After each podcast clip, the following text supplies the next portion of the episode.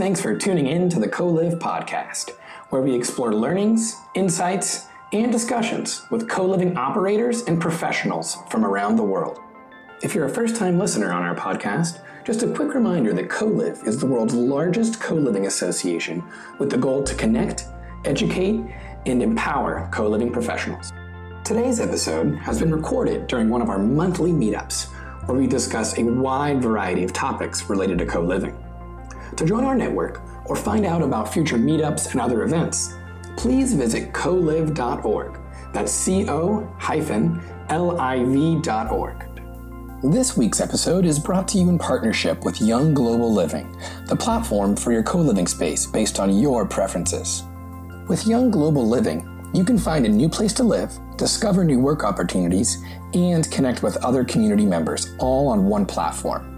Young Global Living wants to make experiences the new kind of living by matching co livers with like minded communities and providing co livers with local perks where location is no longer a barrier. Feel free to look in the show description for more info on Young Global Living, as well as a link to their website, Young Global Living, where you want to be. Let's hop right in to today's episode. Thank you very much, guys, for um, coming tonight and for um, spending your Tuesday evenings listening to me. Um, I will start with a brief introduction about myself, um, and then we'll jump into the talk. Um, and then, yeah, at the end, ask any questions. So um, let's get started. Uh, my name is Lucy McInally. Uh, I'm originally from Buckinghamshire and I studied uh, an undergraduate degree in art history at the University of East Anglia. Um, I graduated in 2017 and then I moved over to Phnom Penh in Cambodia to work on some property development projects with um, private investors. I um, self-taught as an interior designer when I was out there, and um, I worked on two residential projects, um, delivering um, homing solutions for for expats living in in Phnom Penh. And I also worked on a commercial build with a hotel as well. Um, whilst I was out there, I was working with a couple of startups, but I ultimately felt like Cambodia wasn't really my place, so I moved back to the UK um, in January 2019. I moved to Scotland and lived in Perth, and I worked as a digital marketing manager at the City Region deal at the University of East. Uh, University of Stirling, rather, um, and we were delivering inclusive growth deal projects. So that's something I'm going to introduce you a little bit about tonight. And um, the City Deal agreed to sponsor my master's in interior design, which I've just completed at the Glasgow School of Art. Um, and that's something that I did half in uh, lockdown as well. So um, that was very interesting. Again, I'm going to touch a little bit on the projects that I was doing um, whilst doing my master's degree as well. Um, I am now a, a, graduate, master's graduate, and um, this year I've been helping um, small business owners uh, delivering um, marketing, branding, and graphic design services with my brand and so forth. We're based in Edinburgh. Um, check us out. So, for the purpose of tonight, I'm going to be talking about um, my interior design projects. oh, next slide. Yep. This talk will focus on um, intergenerational living and how appealing to a multi generational market can empower communities and give an edge in, in the co living industry. Um, we'll be focusing on three kind of topics tonight, um, starting with intergenerational living and the work I did with the City Region Deal on the Inclusive Growth Deal project. Um, we'll be focusing on um, the co-design method, which is something that I um, applied to my uh, projects at university um, and how that can empower communities. And finally, I'll touch on my thesis, which was called Co-Design and the Pandemic. I don't know why I keep doing this. Sorry, guys. so intergenerational living. Um, I don't know if you've heard of the term before. Um, there are sort of two main definitions that we'll be focusing on. Um, there's the obvious one, which is um, about multi generations um, living together, and that's something that I um, saw when I was living in Cambodia, particularly instances of families of multiple generations living together under one roof. Um, and this is something that a lot of people from uh, cultures such as in Asia um, um, do. But for the purpose of what we were doing with the city deal, we were focusing on older generations. So um, I have a quote here from, um, or a definition from the um, RIBA, who state that older generations can live independently, um, but within uh, a balanced and supportive community. But why are we focusing on an older generation? Well, we are currently experiencing an aging population. In 2019, um, the UN stated that there are 143 million people aged over 80 in the world, um, and this is projected to rise to 426 million by 2050. Uh, in the UK in 2019, there were 3.2 million people aged over 80. Um, and I don't know how coronavirus may have affected this um, because this data is from last year, obviously. But despite this, um, there are still an aging population, and and with people aging, there are um, issues that, that the elderly struggle with, such as eating, bathing, and dressing themselves. This rises not only with aging, but with health, health complications as well. And um, it affects more people from a lower income background. Um, let's talk about housing. In the UK, nearly 38% of homes were built before 1946 and are therefore more at risk from cold, damp, fires and general falls hazards. So this isn't ideal for, for elderly residents um, living in these situations. With the city deal, we were working with um, patients with dementia. And this is because um, at the University of Stirling, there is the world leading Iris Murdoch Centre, um, which is a world leading um, centre for dementia research, named after the British novelist um, who um, suffered from Alzheimer's disease, Iris Murdoch, who passed away in the late 90s. at this stage, I have to credit the DSDC at the University of Stirling the Dementia Services Development Centre. They're a group of uh, social scientists, uh, architects, and designers who are doing amazing things um, in, in the world of dementia research. Some of you have experienced um, people uh, like loved ones um, suffering from dementia, I'm sure. Um, but just to briefly kind of go over what, what dementia is. Dementia is a disease that damages the nerve cells that communicate messages across the body. Um, it affects more people aged over 65, but uh, there are instances of, of people being diagnosed in, in younger ages. Um, in the UK, there are currently 850,000 people living with dementia, and this is projected to rise to 1 million by 2025 in the UK. And this is staggering. One third of people born after 2015 will get dementia in later life. Um, this is because they live longer and they will live longer. And so, dementia is an illness that is directly associated with an aging population um, people who uh, have dementia have difficulty remembering things, problems learning new things, and suffer from a lot of stress. It affects the short term memory before the long term memory. So, um, a, a, grandparent who has dementia will uh, forget the names of their grandchildren before they forget the names of their own children. And in the home, uh, patients with dementia will need twice as much light um, at least than, than those who don't and that's to navigate around their home they also can't tune out background noises so if you were speaking to somebody who had dementia and uh, the television was on they wouldn't be able to differentiate the two different two different sounds and where they're coming from so I just want you guys to now look around the space that you're inhabiting. Um, you're probably at home at the moment due to everything that's going on. And I wonder if you can uh, kind of see if you had been diagnosed with an illness such as dementia or perhaps a physical disability, which is something that dementia can lead to, would your home be able to support you? And in most cases, it, it probably can't. Um, with physical disabilities, things like light fittings and door handles are placed too high, and plug sockets are too low as well um, a lot of patients with dementia, they do live at home, but they have a lack of independence. And this means that uh, they will probably uh, have to go into care at some point. And this seems to be the only solution at the moment. But uh, intergenerational living is a solution. And going back to the quote from the RIBA, uh, it allows older people to live independently, but within a balanced and, and supportive community. And at the City Deal, we were proposing um, a research and development centre in the Stirling and Clackmannanshire region, uh, an innovation hub to develop research about dementia and to support uh, the local older generation in a mixed use research facility. Uh, and it was also going to be a place to, to upskill local workers as well. So um, yeah, I hope you guys can still hear me at this point. Thumbs up if you can still hear me. We can Great. still hear you, darling. We are all we are all listening and taking all in. Brilliant. Great. Um, one of the case studies that we used for, for the City Deal projects was uh, one by Marchese Partners, who are an architects group and a global consultancy enhancing the standards of living for elderly people. Um, and they're based primarily in Australia, but also in the UK. And here's an example here of, of their Kew uh, Riverside project. Um, Marchese partners create residential projects for the elderly um, that does not push them outside uh, the center of the city. So a lot of care homes you'll find are sort of pushed away, out of sight, out of mind, and away from from sort of the, the city center or a hub where elderly people can can can go to sort of um, places like cafes and things like that. This sort of brings that into that space. Um, Marchese Partners uh, sites, they design um, visitor centres, cafes, uh, commercial centres as well, and landscape gardens in the case of this one at Kew. So they're bringing young people into the space as well, and that's truly intergenerational. They're mixing old with new, uh, with young rather. Um, and this uh, sort of allows the elderly uh, more empowerment as well. And there's other examples of where uh, residential spaces for the elderly mixed with uh, spaces for younger people, such as nurseries.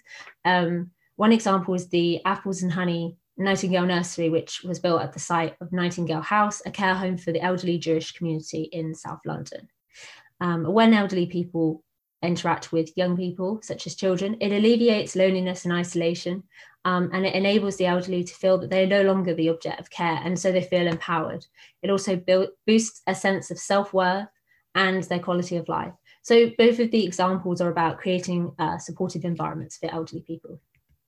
But I move away from um, dementia now and uh, talk to you a bit about this case study uh, for, for elderly people. You've probably all heard of the Older Women's Co-Housing Project in North London. Um, 26 women aged 50 to 80 live in this community. They have their own private residences and balcony, um, but they share kitchen spaces, common rooms, and gardens, and they host a lot of events in these spaces as well. And they invite their families in and younger people in. So it's again like mixing their generations, um, which improves their happiness and these women women feel empowered, which I think by this image here, you can tell they're all very happy. And it's an innovative form of co housing as well. So they define co housing as a form of group living set up and run by the people who live in it. The aim is to promote neighborliness, uh, combat isolation, and mutual support. Residents will also be empowered to become involved with the local community.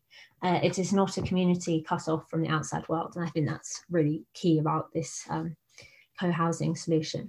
They also see co-housing as a way of living as a cooperative friendly neighbours. So I wonder if you guys, if you live in a co-living situation, live with others, or perhaps you are operators for a co-living brand, that you think you or your residents feel the same way that you are living as cooperative friendly neighbours. So we've looked at um, the elderly, and now I think it's important to understand how we can kind of use uh, methods and, and ways frameworks to to help generations mix and, and become truly multi-generational intergenerational. Uh, last year i attended a workshop uh, run by the london-based charity glasshouse community-led design and it was called intergenerational cities. Um, they hosted one in glasgow. They also hosted them in london and blackpool. And they were providing solutions to change the way that our cities look like by exploring how we can consider all ages in placemaking and thinking across generations or intergenerationally. But why do we need to think, uh, rethink the way that our cities are designed? Well, we've all heard of the term the death of the high street, which refers to the diminishing number of retail outlets in city centres. Um, and this sort of conversation around how to repurpose them and for what use and how they can become sustainable under the um, UN's Sustainable Development Goal, uh, sustainable cities and communities. But we also need to rethink how to redesign our cities because we need to design spaces to suit all generations and all genders as well. And why is this? Well, historically in the UK, the urban design was controlled by men, who were the merchants, landowners, and clergymen that owned the majority of properties in the city. So the typology of Britain's city centres were intended mainly for men and their economic activities, whilst domestic areas were reserved for family, home, and women. So the zoning of the cities became this commercial centre and then residential sort of being pushed out. You can notice a lot, a lot in the UK. Cartography or mapping was a tool that was used to control the urban design, to order the city and manipulate the built environment in order to control social problems such as the behaviours of working classes and outbreaks of disease such as cholera. And here we've got an example of poverty maps, um, which were a mapping of London and kind of basically pushing people into segments based on their class um, and, and where they were in, in the city. In New York City in the 1860s and 70s, a campaign emerged to eliminate the public presence of women from the streets as they signified sexual vice, and the exclusion of women from public places is historical. Uh, women were excluded from the ancient Greek agora, which was a public place uh, where freedom of speech was practiced. Um, it was not only women that was excluded, but foreigners and slaves as well. So there is an argument that public places exclude so certain social groups. And the Intergenerational Cities event that I attended aimed to collect more research around this um, and suggest certain inclusive solutions via brainstorming and collaborative design sessions, which mix generations, as you can see in this photograph. Um, collaborative design or co-design is a method used to understand how spaces can meet the needs for users. It can also be used to understand uh, what co-living co-living residents want and how to design co-living spaces around their needs. Co-design is a contemporary practice involving a facilitator who examines a site, place, or object within a space, inviting groups of people to engage collaboratively through iterative process of social activities. And the scope of this is broad, where viewers become active participants and members of a collective group. Everyone's input is validated with equal merit, and participants should be able to recognise their contribution in the final result. But co design does not necessarily need to reach an outcome because it is the ideas, experiences, and possibilities that result from these interactions that brings the significance of co design. Co design is multidisciplinary, it engages with community, society, empowerment, and agency. And it first emerged in the 1990s and was known as New Genre Public Art, a term coined by the artist and activist Suzanne Lacy. It was described as uh, public art, often activist in nature, and created outside institutional structures to engage directly with audiences. And it often deals with vanguard groups, such as feminists, minority ethnic groups, and Marxist socialists. Um, for example, when women um, undertake these art making processes, they see their collective identities um, through the, the process, and this may lead to female emancipation. Um, and this case study, see the image here, it kind of exemplifies this. Suzanne Lacy's um, coalition with Chicago Women was basically a project where um, women were sort of excluded from the signage in Chicago, and she and a group of artists wrote the names of, of women we should be celebrating, or they should celebrate in, in Chicago on these boulders, and then people interacted with them in a more uh, different ways. Like this girl is obviously sitting on it, but some people was also engaged with the boulders as if they were pieces of artwork. So, new genre public art deals with public art not in terms of material objects, but by the ephemeral process of interaction between participants and facilitator. And um, after Suzanne Lacy's project took place, that it led to a wave of community-led projects across Chicago. In the contemporary world, new genre public art is known as social engaged art, defined by Tate as um, including any art form involving people and communities um, in debate, collaboration, or social interaction organised for education, outreach, or artistic purposes, and is sometimes political. This case study is from uh, Assemble Studio, who are a group of architects and the winners of the 2015 Turner Art Prize for their project Granby Four Streets. Um, it's a community-led project uh, rebuilding Granby, an impoverished neighbourhood in Liverpool, affected by local gentrification projects in the area. So it was a rows of terraced houses that were kind of left empty due to um, rising house prices in the area. Granby was originally a lively high street and home to Liverpool's most racially and ethnically diverse community. Since 2013, Assemble have been uh, working with the local residents to bring the homes back into use as affordable housing and um, as public spaces for enterprise opportunities. And now the site, uh, the houses, celebrates the local heritage and supports local artisans. Inspired by Assemble's work, I applied um, the co-design method to facilitate my own workshops in Glasgow. Um, so I've hosted three workshops. You can see uh, the pictures of the three workshops here. Um, and everyone who participated had lived in or experienced Glasgow at some point in their lives. And this is the point of commonality for, for the co-design process. Um, the participants took uh, part in a brainstorm sessions and co-design sessions, which um, I chose as making activities. This is optional because it didn't work so well when people um, didn't have like an artistic background. So um, designers definitely just went ahead and created stuff, and people, those who who weren't so creative um, or were maybe afraid to apply their creativity to the process, struggled a little bit more. Out of the workshop, the participants felt that in Glasgow, there was not enough exposure to the arts for young people and not enough encouragement for young people to go into career into the arts. They felt that LD people were lonely in Glasgow and excluded from mixing with other generations, and that uh, people of uh, ethnic minority cultures felt excluded from daily life in Glasgow as well. Uh, they felt there was a lack of ownership over and responsibility of public spaces, and there was not enough inclusive spaces available. So we came up with hypothetical solutions um, for Glasgow to design an inclusive space that encourages interaction and responsibility of that space as well as maintenance. Um, we decided that more spaces need to be designed for play and creativity, um, that knowledge sharing should take part uh, take place and um, sharing skills over things like communal gardening, where uh, young people could learn about sustainability of food and the supply chain, and culinary knowledge could be passed down um, from the generations or um, from different cultures as well. So um, the first uh, workshops took place physically, as you can see. This took place before the pandemic. It, um, I did these projects uh, in the end of 2019. Um, but for my final project, um, I had to do my co-design uh, workshops uh, in a different way.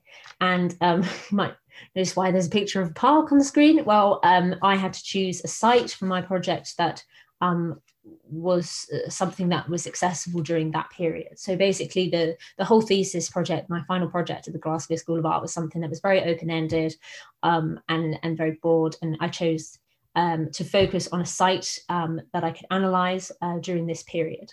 Um, and uh, I chose my local park, the North Inch in Perth. I wonder if you guys used your park regularly, uh, local park regularly during lockdown, because we certainly did. We, we don't have any outdoor space. Um, and would you use your park um, as regularly in the second lockdown as well, now that um, we're going into winter? My uh, starting point for my project was um, an article written by um, Lynsey Hanley for The Guardian called Lockdown Has Laid Bare Britain's Class Divide. Um, in it, she says that Tower Hamlets, where the highest level of child poverty in Britain is experienced, witnessed um, the closure of their local Victoria Park during the spring lockdown as uh, the local residents ignored social distancing regulations. Um, yet, in uh, London's wealthier suburbs, many parks remained open. And Hanley argues that space, how it's governed, how it's made available to some and denied to others, is always political. So parks actually exclude certain social groups from, from these spaces. Um, parks were uh, have been historically associated with hegemony. Um, the definition originally refers to deer parks in Britain's castles and palaces owned by the monarchy. Meanwhile, the common people participated in com- uh, community life at informal spaces around churchyards, riverbanks, and city walls until the lands were seized by the aristocratic landowners as a result of the 1604 Enclosure Act. And then parks became associated with country estates in Britain. Certain design features in these um, estates represented the competitive commercial and capitalist um, 18th century British society. This includes things like temples and statues, um, which basically reflect on the philosophical ideas, um, pathways that basically kind of determine how you're going to navigate through a space, um, and ha-ha walls, which um, showed the sort of expanse and wealth of, of an estate as well. And uh, if you go down to your local park, you might notice that some of these features actually feature at your park because um, when parks uh, in the cities began to emerge in 1847 um, as a result of an intense period of urbanization experienced in Britain, um, they started to include these design features. Parks uh, created respite from the city for people, um, particularly the working classes, and they were metaphorically referred to as lungs of the city.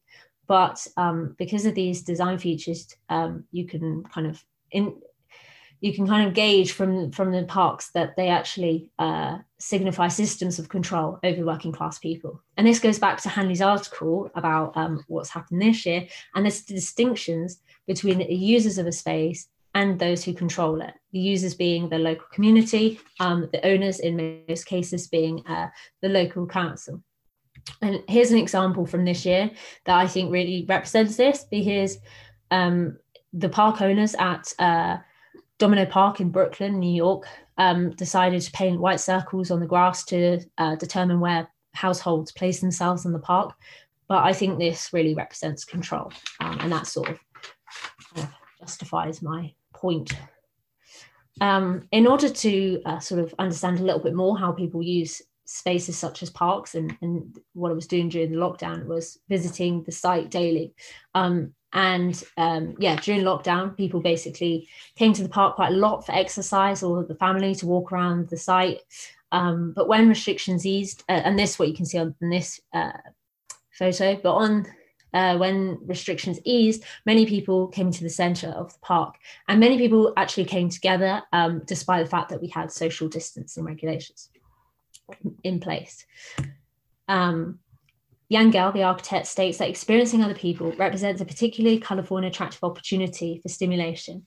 Um, and he documented how people use spaces um, in 1962 when he visited uh, Siena's Piazza del Campo every day and watched people stay all day in, in the space and mingle in groups. Um, how people use spaces today also reflects on how historically spaces were used. And the Piazza del Campo was ori- originally a historic marketplace and a site for the city clans to come and rival. I looked back into the history of my site and found that in 1396, um, the Battle of the Clans took place, which was a public event where um, uh, to end the city clans feuds. And originally, the site was a sacred site um, owned by the Blackfriars, um, who were uh, took part in public preaching. So this sort of kind of uh, means that people are still using the site in similar ways to come together as, as part of a community. And it led to a conclusion that the pandemic has led to an, an, emergence of new rituals, such as the desire for social interactions between members of the local community. And I wonder whether you guys and your situations during the first lockdown, and perhaps you noticed through the second lockdown, whether you felt part of a community or you sort of were um, desired to be part of a community once you came out of the first lockdown, um, and whether you've done anything about that towards the second lockdown as well. Um, art historian Miwon Kwon states that another way of creating a community is by people who have been systematically excluded from political and cultural processes that affect, if not determine, their lives. Um, and this focuses on the fact that co-design methods are community specific. Um, I chose to apply a, a feminist methodology to my co-design methods and focused on how women uh, women being excluded from from this urban space, um, which we kind of touched on earlier. Um, I asked uh, my next sort of port of call was to ask uh, female users of uh, my local park whether they felt restricted in the park. Um, eight participants uh, took part in this um, survey, and um, I got two sets of results. One of which was from um, mothers aged over 35 who felt quite negative about using the park as it was too far from their home. This goes back to the zoning thing. Uh, it had a lack of toilet seatings and cafe facilities, so they couldn't spend all day there. By the time they arrived, they had to come back because somebody needed the toilet. Um, there was a lack of street lighting, so they felt a little bit afraid. Um, and perhaps even more so, uh, they would feel afraid during the second lockdown. Um, also, uh, they were scared that their children may uh, catch the virus from the play equipment, and there wasn't enough play equipment available, so the kids were all clustered around in the same space, and they didn't like that. Meanwhile, uh, single young women uh, aged under 35 felt really positive about using the space and uh, they used uh, parks more uh, regularly during lockdown for exercise. One of my participants uh, focused on mindful walking to improve her mental health. some people met their friends for takeaway coffee, and so the park became an alternative space to cafes and bars during, during that period. Um, some women as well wanted to explore a new area. I took these results to uh, a digital co-design workshop that I facilitated, adapted to the conditions of the pandemic, and um, asked my participants, who were all female, how we would redesign the park based on these results and um, what these women had to say as well. And we designed this, which is a, a space for multi-purpose activities. Um, it breaks up an open space in the park and um, puts in specific uh, spaces for for different things such as seating um, and cafe facilities more play equipment and outdoor gym equipment for all and a communal garden space as well. Um, and one participant stated that it's all about adapting to what people need and being flexible about the coronavirus um, situation and the pandemic. Um, and this kind of follows what uh, uh, and a case study here is uh, Superilla, which is from uh, the mayor of Barcelona, who basically pedestrianized the streets of Barcelona and, and redesigned them into pocket spaces uh, for, for everyone, like different activities. Uh, but mainly it was focused on providing uh, activities for women and their children, such as seating and play equipment. And the process that was involved was a, a co design process by asking the women what they wanted. And uh, it follows what historian Maureen Flanagan states that when women design urban spaces, they generally advocate people centered solutions uh, focused on how people lived in and experienced the city. And some of my participants as well were really keen for this sort of um, pocket park uh, solution uh, so they could have sort of these multi-purpose spaces near their homes. Um, to strengthen my point more, I uh, uh, facilitated another workshop where I brought both men and women together uh, to ask about the design of parks. And um, this was done, by the way, when physical restrictions allowed it, so two households could come together. Uh, brought the site to a group via a video and asked the group whether parks should be used by everyone. The men disagreed. Um, and should we fill the open space, which is what we've done in the previous um, uh, co-design workshop. Again the men disagreed. They liked an open space. And it's quite interesting if you've read the book invisible women um, a research project that took place in vienna in the 1990s found that at age 10 um, women uh, girls uh, would not want to be um, seen in the park. That their presence in parks decrease uh, significantly. Uh, they didn't want to go into the large open spaces as um, girls have to compete with boys for space, and they didn't have the confidence to do this. So um, instead of kind of saying there's a problem with the women's confidence, uh, there was actually a problem with park design. And so when they redesigned the parks and split them up into smaller spaces, they actually found that the girls would enter that space. So I think that's interesting because it sort of um, reflects on what I'd done as well. Uh, so yes, during my final workshop, I'd asked the participants to redesign the park to suit their needs, and it's interesting because they had come up with an idea where um, there was they had implemented an exclusive membership structure with payment structure and um, responsibility over the space, and then it strengthens the argument that men typically plan spaces around commercial value. So I guess just to like finish on and get back to the point about co-living and how um, this method that I've introduced to you guys tonight can be applied um, to empower local communities and to think intergenerationally. Um, yeah, these are just a few points uh, or suggestions for how uh, you can facilitate your own co-design sessions, which includes collecting data and surveys on how people feel about the spaces, and definitely ask people and ho- host discussions. Prepare group activities such as collaborative design um, sessions, co design sessions, and, and making activities.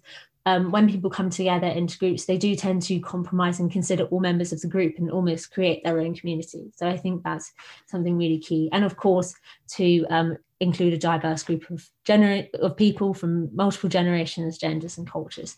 So thank you very much, guys. I hope you enjoyed tonight. And if you have any questions, let me know. Virtual applause, please, for our fantastic speaker. And now questions, one after the other. Go, go, grill her, grill her. so I love that there's a lot of women on the on the meeting tonight, on the event tonight. It's not, not nothing against the men. Eh? Um, Raul, I told you from the first minute that I'm so happy every time I see you because you're my number one fan since day one. So thank you very much. So uh, there is a couple of questions that I have for Lucy, but if there is anyone who already has a question, please either pop it in the chat or feel free to unmute yourself and interact and go for it. Anyone uh, ready? Hi, um, is there a difference uh, with the term uh, co-living and then the term co-housing? Did, um, Did you get that, Lucy? There's a, a difference between co-living and co-housing. Yes. Um, yeah. Let me get my notes. well, I think it's what I found is the difference is the fact that um, with co-housing, which is um, this model that the Older Women's Co-housing Group have set up, that they've like self-organized themselves um, and with co-living, uh, from what I've noticed, that it seems to be other people organising um, different groups and bringing other groups together. That's the main thing that I've sort of noticed it is the difference. I think generally the sort of idea is the same because it says here it's about promoting um, neighborliness and, and making sure that um, it's combating isolation and things like that. and uh, being part of a cooperative. So it's yeah, the co part is still in it. Um, but yeah, that's my take on it. I don't know if anyone else has any other ideas, probably more knowledgeable about the co living aspect than me. But if anyone else wants to say anything, please jump in. Yeah, I'd, I'd like to jump in in there. And if there is anyone else after, please feel free to. I think uh, another big difference between co-living and co-working, it's literally uh, the ownership. Suzanne, please feel free to intervene. You have a lot of experience on that. So, you know, this is very, it's very open discussion. So feel free. So, but uh, co-housing, most of the time, it's literally people coming together, maybe before building their property and kind of like thinking about say creating a cooperative or, or this sort of community before and decided they want to purchase and live there also on a longer term. Co-living is often, not always, but often more like rental solution and it can be seen more of a shorter term and more flexible. This is also one of the difference that I come across a lot. Suzanne, please. Yeah, co housing tends to be, as you acknowledge, um, people living in their own homes, which are fully, um, fully, um, they've got their own kitchen, living spaces, um, bathrooms, etc. They're not they're not sharing any of those spaces with others. They tend to be owner occupiers and they tend to be communities that have been developed amongst the cooperative themselves and and as you acknowledge they are normally um, owned and co-living seems to me to be more looking at um, maximizing the square footage by restricting some of that space and then opening that those social spaces up so that people individually have less space but they may have more communal space If anyone else wants to intervene and and say something, please please feel free. We're not going to yeah. rented though. They don't have to be rented. People can still choose to buy those. But yeah, and normally I've seen that they tend to be aimed at young professionals rather than mm. older people, but not necessarily. Sigate? Oh, go on. Uh, yeah, yeah. If anyone has any other question, go for it. Or if you want to say something, Alejandra, did you want to say something? Yeah, yeah. I just uh, want to say that I read recently that the difference is about the, as uh, Susan said, the um, that in the co-housing, the uh, house has their own space for them, which I'm not sure that it it is uh, the same thing in the co-living, but maybe the, the, the other difference we can find uh, has to be with a real collaboration on uh, people, you know, put in their in their space of living. In the case of co-housing, maybe they collaborate more um, in the domestic task, for example, which I'm not sure happens in the in the co-live uh, space. Um, yeah, but maybe we have to do a, definition because it's not clear anywhere. Hmm. Maybe we have to. I'll put it in one of the tasks that we have to do with Co-Liv. Uh, uh, Alejandra is our uh, ambassador from Chile, so uh, we you, you can be assigned to this task alejandra. There you go.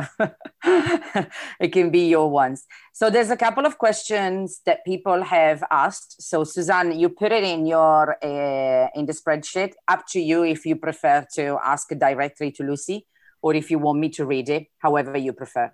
You can read it. Okay i can read it. Right so i want to say is this what are some of the challenges of co-design and do people often disagree? Is this your question? No. Okay, great.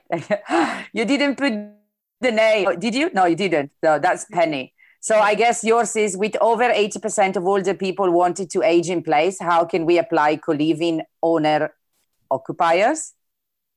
That's the one. Did you get that, Lucy, or do you want me to reread it? Can you reread it, please? Of course, of course. so, with over a hundred, eighty percent of older people wanted to age in place, how can we apply co-living to owner or occupiers? Owner occupiers. To owner occupiers. So, oh, is this so? Eighty percent of older people want to age in in a particular place. Is that no? That mean to age in place means they want to stay in their home. So, Yeah. over eighty percent of people want to live in their home for the rest of their lives. Um, they don't want to move into social care, and often they're financially excluded from a lot of the developments that are being created, um, especially these sort of intergenerational housing. As you acknowledge, there's Yeah. lots of poverty in older age. So how can we how can we take them aging in place, and how can we try and think about co-living in a different way? If um, because often they have space. These people live in places where they have lots of space. Yeah, I think that's absolutely right. And I think just, uh, I don't know if it's going on a bit of a tangent, but one of the things that we were working on with City Deal, um, and in terms of patients with dementia, because a lot of them can still live at home, it, it doesn't really make sense for, for many of them to go into care because they're not at that kind of deteriorative stage at that point.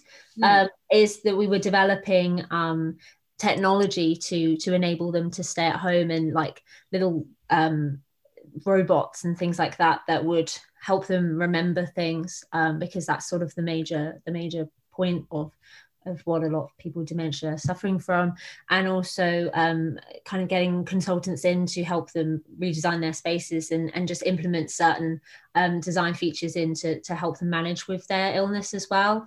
Um, yeah so I, I guess again there might be a sense of the monetary thing that, that that's the problem. So i guess it's whether um, there's a strand of, of what city deal can do that can be done under sort of more social enterprise model um, or, or non-profit which is something that was definitely being looked at. Um, and then you mentioned about co co-living as well suzanne. So sorry can you repeat that bit? I'm so forgetful sorry. No, that wasn't me. oh okay No, no, don't worry. That's another question. That, uh, That's a question. Um, that's right. Don't worry. That's another question that our friend Penny put down, but I'm gonna get her to actually say, ask it to you to unmute herself and actually ask it to you, if it's okay. Uh, yeah, right now. Uh, sure. Um, so yeah, thank thank you, Lucy. It's really, really interesting, great talk. Um, so you ran quite a few co-design workshops, Yes. and I'm really interested in co-design as a concept because I think it's it's so important to ascertain the needs of the people who you're designing for. Uh, but I'm just interested to know um, what it what is it like to actually run co-design workshops, and maybe are there challenges, and what do you do when do people disagree, and what do you do when they disagree? Oh yeah, that's a good question actually. Um, to be honest, I haven't had many disagreements apart from the last one. So the one that I showed you, which was the physical workshop, was with my family. So we did disagree quite a lot, but that was okay because they're my family and we can be pretty honest with each other. Um, I was very lucky with the three workshops that I did last year that everyone pretty much got on, and there is that sense that there is um, an art. I think it's Miwon Kwon, the art historian, does say about how people tend to compromise in these kind of situations um, and everyone has to sort of listen to one another. I think that's something really important to get across. So I guess I was lucky with all the workshops I did that people were getting on very well, and I I knew everyone who took part. But if I was to do a workshop with someone who uh, or people that I didn't know, I guess I would kind of implement a not rules, but like kind of say, okay, if someone's speaking, you know, we need to like respect that and things like that. So I think a set of yeah rules or or ideas i don't want to be too about rules because of the, the kind of um, nature of co-design isn't supposed to be like that. It's an almost free-for-all um, experience. Um, i was lucky that my participants also work together in the co-design session. I can imagine in certain scenarios that someone would just go off and sit alone and do their own co-design thing and make something by themselves uh, i didn't have that in my instance but the, the workshop that I did last year in Glasgow that was not run by me but by Glasshouse Community Led Design, there was someone in our group who decided they wanted to make their own little thing. But when they did come into the group with it, um, I can't remember exactly what it was, but we made a playground and this person made something um, that was quite random. But when they made it and brought it to us, we all just went, yeah, that's great. We can implement that. And no one said otherwise because it's all hypothetical and it's all meant it's meant to be positive experience as well so um, yeah, I, I, I hope that answers your question. It's really fun doing the co-design sessions. Actually, uh, everyone sort of enjoys the creative side of it, and that's great. And and the brainstorming, uh, yeah, just never got too argumentative, so that was that was perfect. Thanks, Lucy. Yeah, interesting to hear. So it's kind of about setting a culture and a tone. Yeah, I always introduce what I want to get out of it and maybe a little bit about how you know how it's going to go and, and what I expect. So yeah, I definitely think it's it, there is a sort of culture to that as well. So yeah, hopefully that answers your question. Penny, did did you have another question? Did I see you put two questions or um, did someone else put it? I, I do, but if uh, if other people have a question, um, please do go first. Anyone else? I think it might be you again, Penny.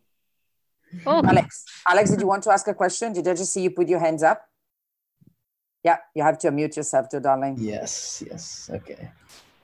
Um, I was just, this was just someone that immediately came to me was just um, what uh, whether you sort of see any um, sort of social or cultural challenges.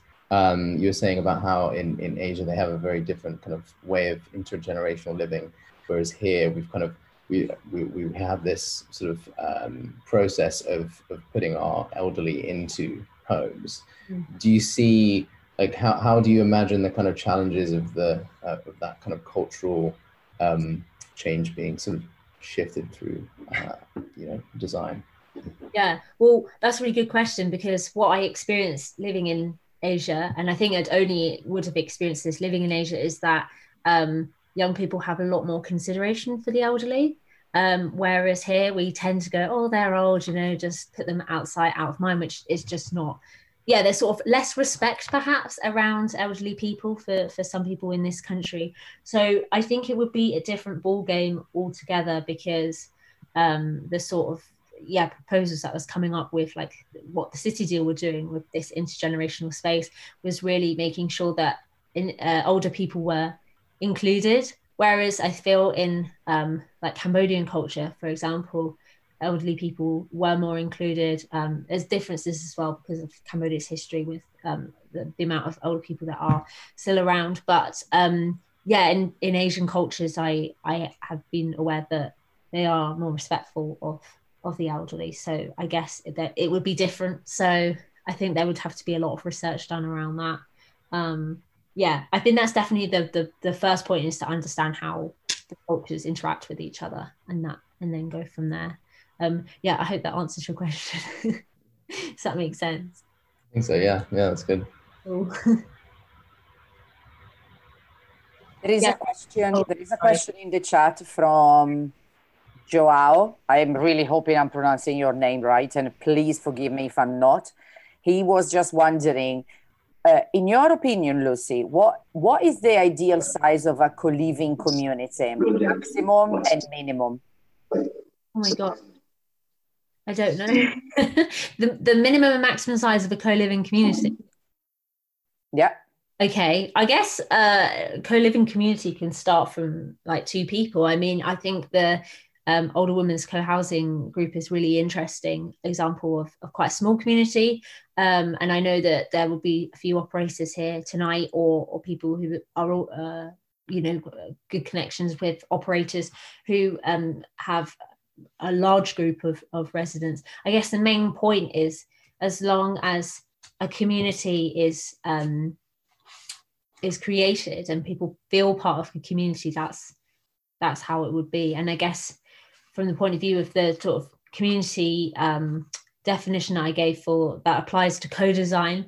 Um, there is no minimum number of people. When I was doing my workshops, one of them was just with three people, uh, that was the amount of people I could get to go along. Um, but then another one was with uh, like 10 people. So it's really, yeah, there, I feel like there is no minimal maximum. Someone else might have more of a definitive answer than I do. But um, I feel that as long as people feel part of a community, then that's absolutely vital, basically.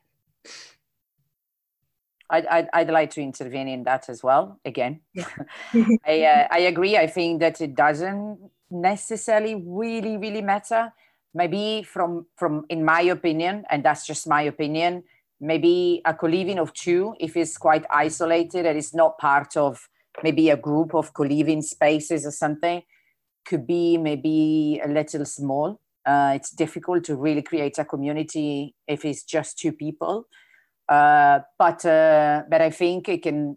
And again, this is my opinion. Um, it's it's a different type of co-living. Uh, uh, but I think probably I, I would say five six. That's that's my opinion. I would start to think that with five six you can start to create a community. We have a 12 one and sometimes it's difficult, especially if you are in a city because everybody gets very busy. Okay, very easy during coronavirus because everybody is at home. So we just have to stay here. But I think if you are in a city where people are very busy, try to really pin them down and and and really put an effort into creating the community is a bit more difficult. It also, I guess, it really depends, jo- Joao, on you know who who you're creating the community with, if it's intergenerational, where they are, if it's targeted for younger people, uh, you know, and for a maximum, I don't know. I mean, I yes, you know, many people talk about uh, the 150 being the perfect number because of the research of that uh, person, which I never remember the name. I'm really sorry. I'm sure many of you do. So, um, but there are other ones which are bigger and then they work. I think for me, the important thing exactly what Lucy was saying is the focus on the community and being able to create some community. Even if you're talking about 500 units, uh, you need to be conscious that it's impossible to create a 500 people community. So you kind of like gonna have to break it down. Yeah, Dunbar. Well done, Elena, my savior. Yeah, Dunbar number, which is 150. So I, I guess it really depends. Does anyone have any other opinion on uh, size of co-living? No? Okay. No? Great. Glad. Then everybody agrees with me, I guess. Uh, Lucy, there's a couple of more questions, which I am going to read to you. One second. So, one question says How does coronavirus affect the intergenerational living model? Yeah, I think that's a, an interesting question. Um, very much that's something that, that's going on at the moment. Um, I am of the opinion that well-being kind of outweighs everything that's going on at the moment, and we should really be focusing on our well-being as well. I feel that um, again, this is like going back to this kind of idea of community. When a community is created, um, it will empower people, and um, people in that community will feel happier, and they'll have a sort of sense of purpose, and it will boost their sense of self-worth as well um, of course, like there are issues, I think, you know, at the moment with um, what's happened in student halls, how um, that's a, a, kind of form of shared living or co living, how that's uh, how coronavirus has affected them is really devastating that they're not able to um, have that kind of full student experience. And that's definitely something that um, yeah is like a, a, negative i guess of, of the shared living side of things but yeah ultimately i feel that um yeah a sense of well-being will um, outweigh what's going on at the moment. And if we're part of a community and we all stay safe, I guess, then um, yeah, hopefully everyone will be all right. Um, and if there's a vaccine, that will be great as well. Uh, there is a question from John. John, uh, feel free to unmute yourself if you prefer. If not, I'll read it. Just, you want me to read it? Just say yes with your head or not. Yes. Okay what would be the key elements? It's in the chat so if you if you if you feel yeah. it's easier you can also read it. I know my italian accent sometimes is difficult to understand. But uh, uh, what would be the key elements of multi-generational co-living design mm. where adult children co-caring living for with senior citizen parents with dementia? Okay. Maybe better you read it yeah. Sorry.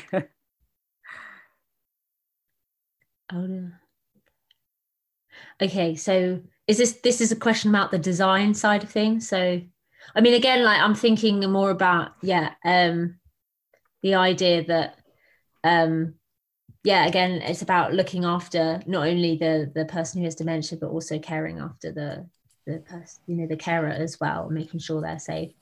Um, but um, it's very interesting actually. I feel if did you say john that you had uh, currently experiencing this yourself? Um if, yeah. Um if you speak to the dementia services development center at the university of stirling they have so much information about this really. Um i can get in touch with you after this and and give you um their contact details because um they basically are researching the solutions around design and, and enabling people with dementia to live at home and be more independent because um, it's absolutely around um, who can care for that that person. And if you're in that situation where you're having to live in with your parent and then you know you also need to go out and, and do things and leave that person by themselves you want to make sure they're safe. Um, and so yeah they have a lot of research around um, changing the house and um, the different sort of um, psychological aspects of how um, changing the interior of the home can uh, impact the person with dementia, such as um, like different materials, having different materials in the house um, can um, make sure that they differentiate like a kitchen worktop from the floor because it's different, um, yeah, different kind of materials, and also um, making sure that uh, are things like the the television is like hidden and things like that and, and where the windows are. I can't remember all of the aspects. They're definitely they're brilliant because they are a group of interior designers and architects. So definitely get in touch with them um, and and have a chat with them about everything because they are so good. And yeah it's definitely all about the psychological aspects as well. So as i said like dementia people with dementia need a lot of light in the in the home um, but this isn't not this is not just natural lighting because having big windows um, is a is a chance for someone with dementia to escape. So it's making sure that the lighting is actually correct um, and making sure that um, signage is correct and things like that as well. So um, yeah, de- definitely get in touch with them. Like they're brilliant if that helps. Or you can get in touch with me, but I only have their books, so um, they they definitely know everything, and I'm sure they'd be able to chat with you about about solutions as well. Thank you. Uh, we also, are you happy with the reply, John? Yes, yes, thank you. Yeah. Okay, you're welcome. Uh, we also have another. Do you want me to read it, Elena, or do you want to go for it? Okay, Second. she mute herself, yeah. so she's going for it. Go. Yeah. Yes. So uh, when you plan a house for a multi-generational community, you have um, a number of interests involved. Uh, say uh, the senior generation is more sensitive to functionality, and the younger generation wants better aesthetics and design and probably more daylight. So, how would you compromise on these interests, and who is the final target audience? How, how can you actually combine? Because uh, I think it's a really complicated issue. It definitely is, and that's something that um, I've had a chat with um, somebody else about about the fact that um, yeah, it's definitely uh, different different target groups and um, definitely younger people are wanting different things from older people, and that will also impact the way that a space is designed as well. Um, so for the projects that we were doing with the city region deal, uh, the intergenerational space that we were designing, um, or they were designing, um, was um, for residential space for the elderly, but it was mixed use spaces for the younger generation. So the residential side was actually aimed at the elderly target audience. Um, so all of the design features would be um, for them and to think about aging and and um, you know design for dementia patients and things like that. Whereas uh, yeah, the mixed use side of things were for um, younger generation. But there's things like so one of the um, spaces that, that we're going to include into the intergenerational hub was a cafe, and um, the cafe had to be designed around um, patients with dementia. So making sure that um, the space didn't stress out um, someone with dementia. So it would generally be like more spaced out, which actually works quite well now because of the fact that it, it would look like a socially distant space. Um, so yeah, for that sort of space, it would be um, for the elderly as well. So that was sort of the general aim. But yeah, I totally get it. So um, yeah, I guess um, it just depends who your main target audience are and, and how you work for that. So yeah, hopefully that answers your question. yes, thank you. Yes. yes. Shall I carry on then? Yeah. Uh, another question is why do you think co-design is the best method to explore intergenerational living? Um, yeah, this is a good question. Um, thank I you. I definitely think that co-design is a way that um, you can really determine what um, the needs are for for those people. So um, particularly for for elderly people, for example, it's, it's understanding what they want. Um, and I've also explored what women want, for example. Um, yeah, it's also uh, and this is kind of what you know, Penny, you were asking as well. It opens, it's kind of open-minded as well. So I think people who go into co-design um, workshops or or are plunged into them as I was when I went to the one in Glasgow because I didn't actually know it was going to be a workshop. Uh, I think you become a lot more open-minded, and it it is a sort of hypothetical situation, but in some cases it does and uh, result in sort of real world world solutions. So uh, yeah, what was the question again? Why do you think co-design? Yeah, hopefully that clears that up. Why do you think co-design is the best method to explore intergenerational living? Yeah, I also think I'm quite biased because I've been um, studying this for a year, so I'm definitely for it. Uh, but someone might say no, so um, yeah, feel free to challenge me on that as well. right? Anyone would like to challenge Lucy? Come on, Justina, I'm missing your voice. What's going on with you tonight? You're not speaking. Um, actually, I I love your opinion, and I'm you know full of everything right now. So wow, I take that as a big compliment. That's like, really yeah, yeah, compliment. Yeah. Yes. when I see Raul and Justina, yeah, but you're guys events, asking very very interesting questions, so I'm listening. Yeah. Good. When I see Raul and Justina at my events and they just listen, I know it's a successful event because yeah, that's good. So, this is good indication, you know. Yes, yes, because you come to so perfect. many events and you always have brilliant question. And I think if they don't have any question, it's two things: either the event is super good or they're so bored, but they're still here. So no. Uh, Penny, yeah. I think you had another question, if I'm not wrong. So maybe your time to shine again. Uh, that's right. That's actually it is a very similar question to Elena. Um, uh, so yeah, I thought it was super interesting when you said, look around your space now, could it be suitable for an older person? And it's so true, or like someone with physical disabilities. And uh, that was a really good point because it made me look around my own space and see, yeah, like if I had a physical disability, it would probably be quite hard to live here. Um, or if I were much older and not as sort mm. of mobile. Um, and I was just wondering, you know, in your own research and your own experiences, um, have you observed ways in which younger and older generations do use spaces differently? Um, so yes, it's kind of similar to what Elena was asking, but maybe asking if you have any specific ideas on how older and younger generations like to use their spaces um, and how how design can accommodate these mm. different needs. Um, but maybe you you kind of already touched on that when answering Elena's question. Well, I guess your question is a bit different because it was almost like I feel like this is around what the users are looking for, whereas what I was saying was maybe around what we thought users would want.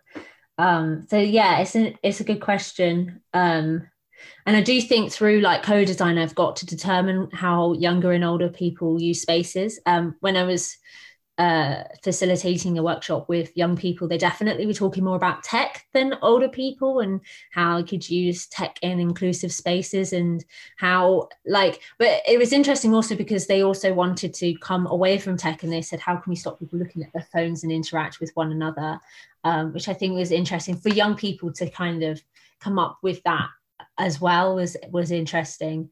Um, yeah, with i guess i haven't necessarily done as much um, work with older people. Um, one of the reasons that um, i didn't work with um, dementia patients directly at Stirling is because of uh, the ethical um, yeah sort of side of things and and the, their rights. And that's interesting as well to um, work with somebody who might be has have been dementia or something like that. Um, they're sort of uh, ethical rights might come into play, especially in the future. And then again, it's with like tech, it's like data rights might come into into play. Um, but that's getting away from the question. So um, yeah, designing around um, older and younger. That's an interesting one that I, I wish I had expanded on a bit more because I've definitely um, looked at designing around men and women, and I know you have too, Penny. Um, so um, designing around older and younger is, is an interesting one. There is a I don't know case study, I guess, by uh, I don't know what they're called. They're like aging and design in Scotland or something like that. I'll find that I've got a document if you're interested. Um, and they had actually um, done the co-design workshops or asked like a lot of older people how they would want to use their spaces. And um, one of the things that they were saying, there was definitely like a, the um, ideas around like communal gardening and, and things like that, which actually younger people didn't really want. So they aren't as bothered about learning about um, kind of gardening and outdoor spaces and things like that. Um, and elderly people as well wanted to kind of maintain their independence, which is something that younger people didn't necessarily think about at that stage. Um, and I guess that would impact how um, a space can be designed around their needs. Um, but yeah, I definitely think there's more research to be done. I wish I could have done more research around different generations at university as well. Thanks, Lucy. Um, and even you, I saw on one of your slides, uh, you looked at under 35 and over 35 yeah. uh, with women. And actually, even there, there were some differences, right, in how. Yeah, oh, 100%. I think it's interesting when women, and I'm obviously like not a mother, so I don't know if this is right to say, but like when someone becomes a mother, their whole world revolves around their children. So it's so interesting that when I spoke to the mothers about using the park. And I'm not like, I didn't label them as mothers at first, but the fact is that whenever I spoke to somebody who was a mother, they did just talk about how they went to the park with their kids and, and their families.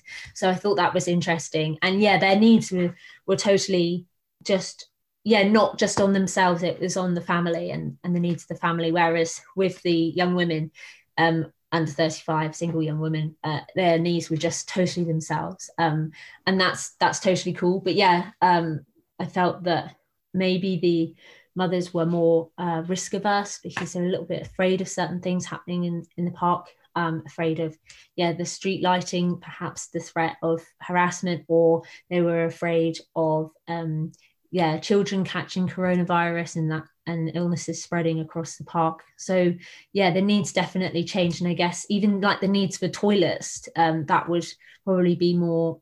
Uh, somebody uh, who's older would want that more than someone who's younger as well. So I think that definitely impacted the research. Thanks, Lucy. Well, I ran out of questions. Sorry, I've got a question. Oh, here we go. Yes, Mercedes, and going for it. in line with what you just discussed about the, the age. You know yeah. that obviously your needs will change if your circumstances change. But yeah. is it related to age or is it related to the circumstances? Because I suppose that if you are in your 20s and you have children, your um, needs and priorities will also change. So I'm just wondering is if it's duration and the you know related to the age or is it related to to the circumstances? Oh definitely circumstances 100% yeah. I didn't ask any um, women who had children who were over the age of under the age of 35 if that makes sense. Um, but yes if i had asked somebody in their 20s then yeah they would definitely um, feel the same way i'm sure. And then again the question i asked earlier you know if you look around your space if you were perhaps um, yeah diagnosed with something that would lead to a physical disability and you're young then 100% your needs would change and you wouldn't be able to um, live in your space in in its current form. You'd have to have space designed around the, those needs as well. So 100% um, yeah that's totally true. I guess it's just on more like the uh, what's the word? You know it's it's more uh, common for um, you know people who are elderly to to be going into care because they can't live in their homes anymore for example. So it's more common for for somebody who as they age to um, have more health complications and and that would affect the way that spaces uh, would meet their needs. Yeah. Thank you. That's a good point.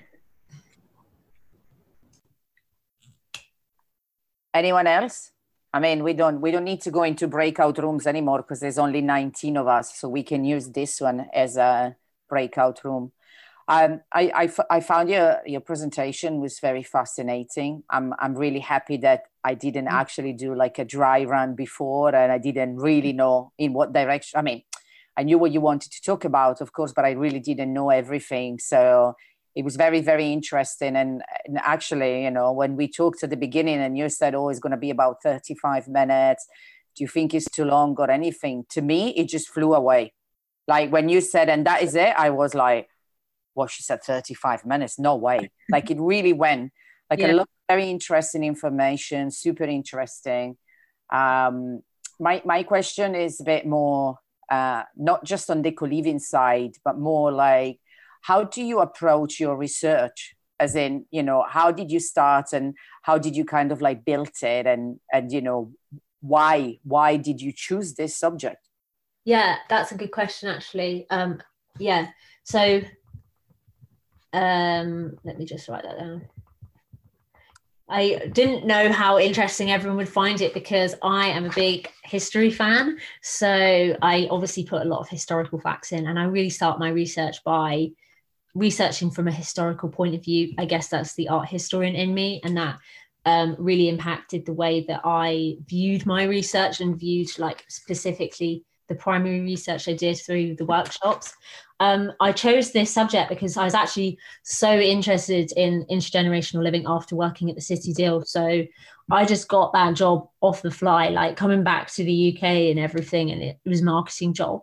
Um, but then when they introduced the topics that they were doing, the projects, and the intergenerational living project came about, I was like, this is amazing. This is so interesting. And um, one of the uh, case studies, I really wanted to put this into the presentation, but it didn't really fit in. But um, I really wanted to talk about Maggie centres, um, which is the kind of uh, the cancer centres that they pop they're popping up like all over the UK. But there's one in Dundee that's designed to um, enhance uh, cancer patients' well-being and and to give them like um, a positive space to um, sort of live out their their last few days or weeks, um, and also to deal with the reality of their illness um, and for the families as well. And when I saw that space and how it being designed so well and so thoughtfully, and yeah, just focused on well being, that's what made me think I'm going to do this and how I'm going to approach um, my my work. And I'd already decided I wanted to study interior design. Um, but then I didn't know what my sort of focus would be. And so that gave me the focus. Also, it helped that City Deal sponsored my master's. So they kind of like, you have to do this for your work. Um, but then I took it in a different direction. And that's um, because I had attended that intergenerational cities event. I'd attended that, and then the next day I had attended an event that was held by the Glasgow School of Art, which was called um, Reconfiguring Places or something like that. And it was all about place making in Glasgow and those themes that I discussed in the first um, set of workshops, where it was about young people and their lack of exposure to the arts and things like that. That all came about out of that um, conference. And so those two events just really sealed how I was going to approach my masters. And yeah, that I was going to focus on intergenerational living. Um, and yeah, just continued. And then, you know, uh, was really interested in it again for stage my stage three, which was my thesis um, project. Um, so yeah, I just love it. I just I just wish I could do more of it, and I love research, and um, yeah, just a bit of a history nerd, really. Oh my God, I'm so happy. I'll give you so many researches to do. I'll be like, yeah, we need to find this out on Co-Liv. Go, Yeah. Lucy, go and have fun. You and Penny, both of you. I just, just to let you everybody know. Uh, um, so I met I met Lucy actually in an event, uh, thanks to our ambassador in Singapore, which was kind of like a small TEDx. No, what is it called? TED. yeah, TEDx. Yeah, but TEDx like this the, the the smaller version of TEDx. It's like a TED circle event. Yes, exactly. And we were there, and I'm so glad that we got connected because then I started to collaborate with Lucy more, and I, I love what she does, and and you know the, uh, she- when she talked to me about her research, etc. And then I got her involved in something that Penny and I are doing together. Co-Liv and Conscious Co-Living are doing this event. Mm, Can we say a little bit about it, Penny, or are we still keeping it secret? We're saying it? Yeah, go for it. Me? Me? No, you. Me. you. Me. No, you go, Penny. Oh, okay, sure. Um, so on November the 19th, I think at 6.30 um, UK, no, 6.30 UK time, uh, we're holding a roundtable looking at um, sexual assault and harassment in co-living, uh, which um, during during various bits of research, I think um, I've come to learn, and I'm sure more than one person has come to learn that sadly this is a very under discussed topic. Um, so essentially, we're bringing together some co living operators, some people who work in the space of advocacy for bringing awareness to sexual assault and harassment. We're, um, we're bringing them together in a roundtable to discuss how to raise awareness of this issue. Um, how to to educate co-living operators on it and and in essence how to handle incidents and ultimately prevent incidents as well um, so myself and Cate um, and Lucy have been working on this project together. And it, it's fair to say we're not approaching it from the perspective of being experts ourselves.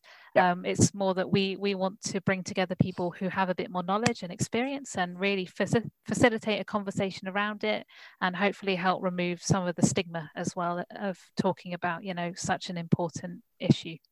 Yeah.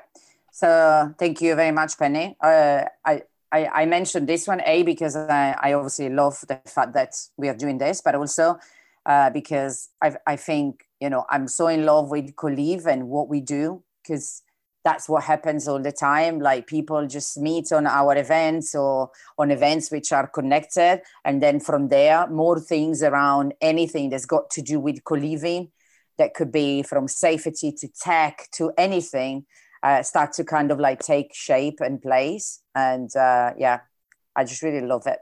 And, you know, I hope every time you come to our events, you also have the possibility to connect to some people and to just make things happening. That's it. Bye, Suzanne. Suzanne says she has to go. So thanks for being here. Uh, okay, sorry. That was a little bit of a, of a distraction. I'm really sorry. Sorry, Lucy. Uh, anyone else has any other question that is either related to Lucy presentation or if you want to ask anything else or if you want to start to kind of like chat and just bring something to the table, I'm happy to stay a few more minutes and do that like a big kind of like a networking room. No? No? Anything else you would like to add to Lucy? When is the sexual assault? Sorry one sec. Was that elderly? I know much. Point of old, older, elderly. I know much prefer to be called senior citizen. Language is important. Yeah, true. I also think it depends personally. I also think it depends on what country it is. Some country are a bit less bothered. Um, and I guess I don't know. What's your experience on that, Lucy? Um, yeah i guess like the way that we had framed it with city deal was by um, referring to senior citizens as the elderly. Um, but i'll bear that in mind for for future research projects and things like that. So thank you for bringing that up. Yeah then, I, I really think that it depends on what country. Like yeah. italians care a little bit less just a little bit less. But my father know, cares a lot. Your father yeah, I call him an elderly. And he goes, "I'm a senior citizen. I'm not elderly." yeah, I guess I guess it really depends. In here as well, yeah. um, sometimes when I when I said old people, they go like, "Oh, it's yeah. we not old. We're senior citizens." Yeah, yeah. Sorry, sorry, sorry. You're right. Yeah, I'll be one of them soon, so maybe I, I will yes. be bothered about it also. Yeah, and I guess it also depends what the the ages we're talking about as well. So, oh. yeah, um, I guess in this respect, I was kind of talking about over 80s. Um, okay, fair enough. Okay, I understand. Yeah, um, but yes, I apologize if I offended. Um, I, I was like, I know that somebody is going to get offended about something I've said. Um, yes. Yeah, it's, it's worth. Yeah, I'm but... not offended, Lucy. My father will be offended. okay.